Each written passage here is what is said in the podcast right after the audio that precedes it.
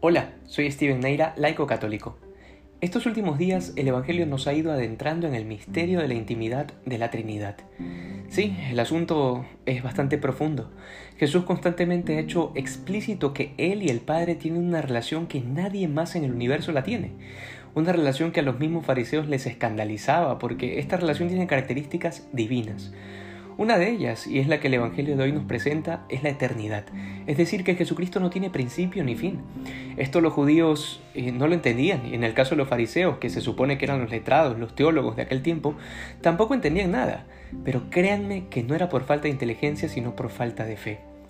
Hay una máxima de San Agustín, un santo africano y doctor de la iglesia, que decía, credo ut intellegam, que en latín quiere decir creo para entender. A veces buscamos hacer las cosas al revés, a veces queremos entender para poder creer, y con los misterios de la fe no funciona así. Buscamos seguridades intelectuales y quisiéramos tenerlo todo bajo control y entendido. Pero Dios no se deja atrapar ni encarcelar en nuestros poderosos criterios humanos, eh, que, que, en vez de poderosos realmente son muy pobres. Jesús nos pide el salto de fe. Así como se lo pidió a los fariseos en este pasaje bíblico, les pidió creer que Él es verdaderamente el Hijo de Dios, de la misma naturaleza del Padre pero se niegan. Quieren pruebas, quieren seguridades. Lo mismo nos pasa incluso a nivel de iglesia. Qué importante saber leer los signos de los tiempos.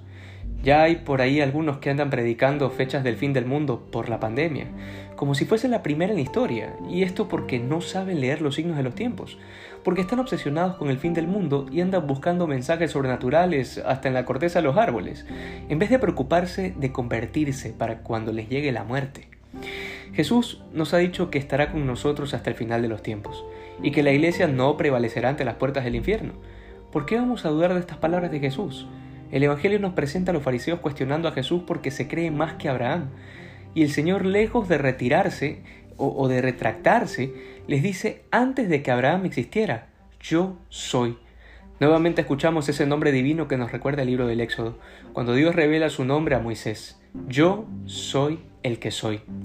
Nuestra esperanza y nuestra confianza están puestas, están puestas en las palabras de Jesucristo, y por eso tenemos la certeza de que quienes mueren en su nombre no morirán para siempre.